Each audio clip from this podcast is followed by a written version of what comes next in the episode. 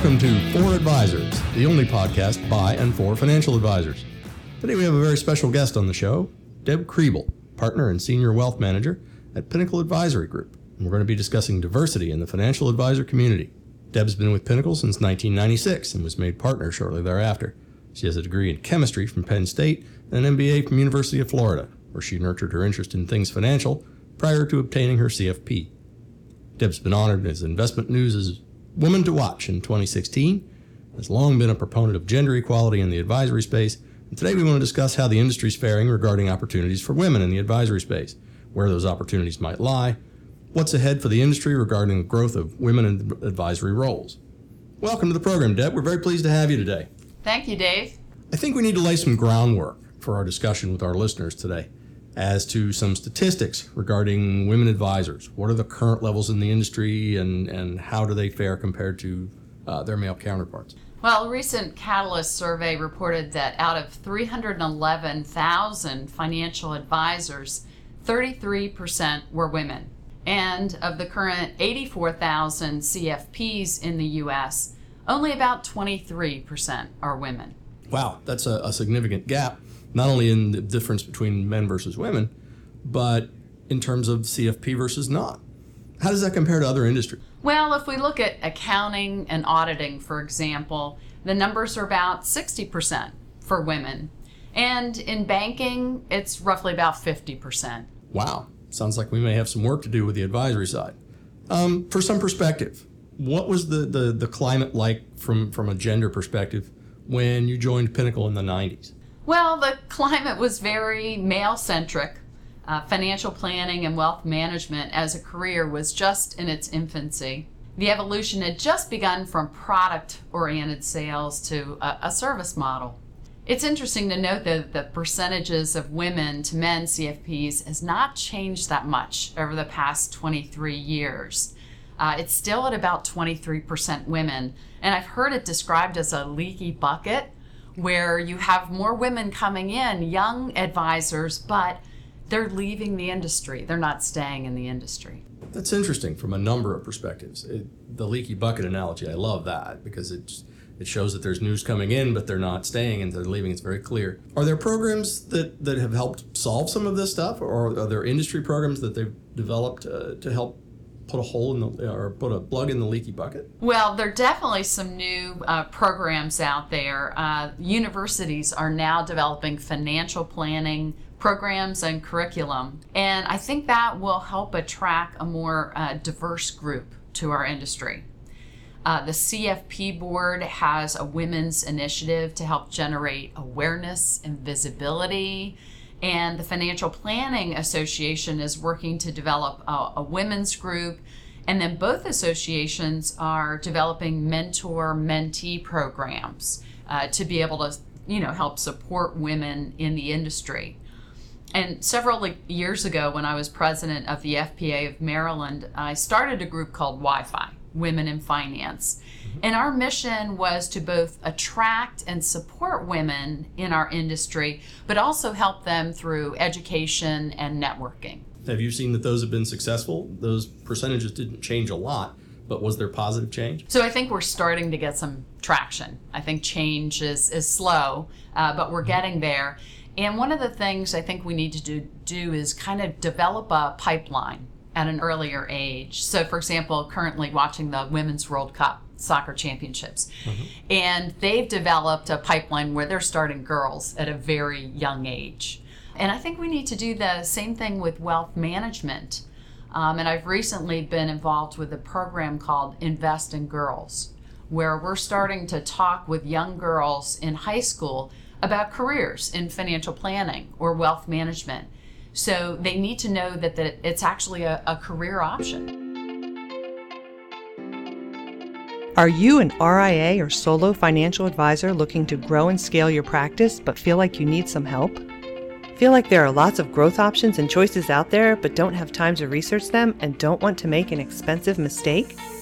Want to spend more time finding and helping clients instead of time consuming investment research, compliance checks, or transactional work? If you answered yes to any of these, Pinnacle Advisor Solutions has the answers you need With a wide range of outsource options and top rated professional investment management and financial planning support, Pinnacle has a solution that fits your needs, budget, and circumstances to help you scale up, grow your practice, or put a succession plan in place. Call to get more information or set up an appointment with a senior representative at 201 919 4838. I seem to recall reading a statistic or a study somewhere that, that said awareness of financial planning as a career opportunity was so much lower amongst women than men that that program seems like it's tailor made to sort of fix that problem. Um, Definitely. What other factors are at work in the industry do you think of that, that might be seen as discouraging to women that might want to become financial advisors? We got the positive side and programs that are proponents. What what's out there working against them? Right. Well, it's still a very male dominated industry. I think what will help change that is as young girls and um, new advisors to the industry see more women in leadership roles. They have a saying, you kind of have to be able to see it to be it. I think that will really help. And there's also a large wealth migration going on uh, in the industry right now. Uh, when I first started in the industry, most of wealth in the US was controlled by men. Now we're seeing that women control about 51% of the wealth, and women control about 70% of the discretionary spending in the US. So there's a large transfer, and I think we need to focus our eyes on the road ahead and not in the rear view mirror.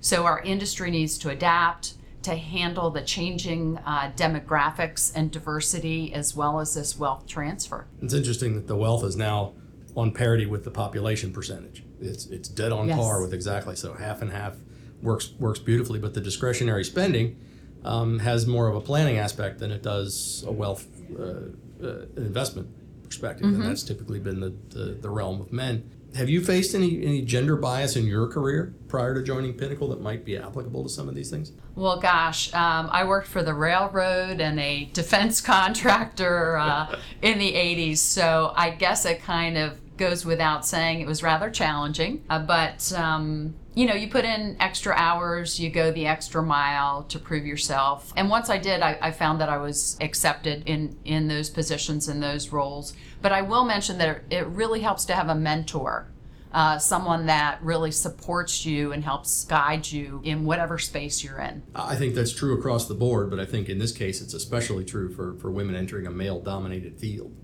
And the fact that I still have the perception it's a male dominated field sort of contributes to all this, unfortunately.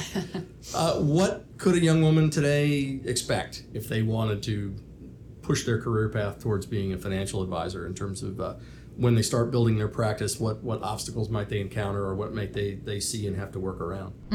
Well, I think there's a, a lot of opportunities for growth in, in wealth management, um, and I'd recommend it, you know, as a, as a career for women. I'd say that some of the challenges finding your, your niche. It helps to narrow down your focus, find an area that you're really passionate about, and where you can integrate your work career with your life. So finding that that balance.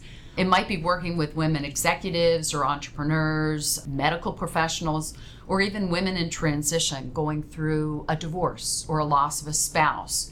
So, whatever you choose, again, try to find a mentor that's in that space to help encourage you and, and guide you. I think that's good advice for any advisor, really, but especially for women who have a higher emotional IQ, so to speak. Those sorts of realms would seem to lend themselves to developing a practice maybe more quickly or more competitively mm-hmm. and, and give them sort of the, the opportunity that they really need to grow. Aside from finding a mentor, do you have any words of wisdom for women in the industry out there who want to develop their careers maybe beyond that entry level paraplanner or, or want to advance beyond where they are in their practice? Well, I would say just be yourself. Get involved. Get involved in local associations and, and groups. And um, I grew up on a farm, and uh, we used to have a saying a horse never won a race that it didn't enter. So set your goals and set them high. Got to play to win. Mm-hmm. I like that. That's terrific. Deb, thanks so much for joining us today. It's been an enlightening and revealing discussion about gender bias and women's roles in the wealth advisory space. We've been talking to Deb Kriebel, partner and senior wealth manager at Pinnacle Advisory Group about gender equality and bias against women in advisory roles. If you have questions about this or about practice management for advisors in general, drop us a note at 4advisors at pinnacleadvisory.com and we'll be sure to find you an answer as soon as we can.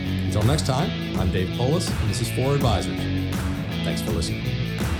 You're listening to For Advisors, the podcast for and about financial advisors. This program is for educational purposes only, and the opinions expressed here by guests do not necessarily fully or accurately reflect the legal intent or nature of Pinnacle Advisor Solutions, Pinnacle Advisory Group, or its senior management. This program is not intended to give legal, investment, or financial planning advice, and opinions and statements made in this podcast should not be relied on as such.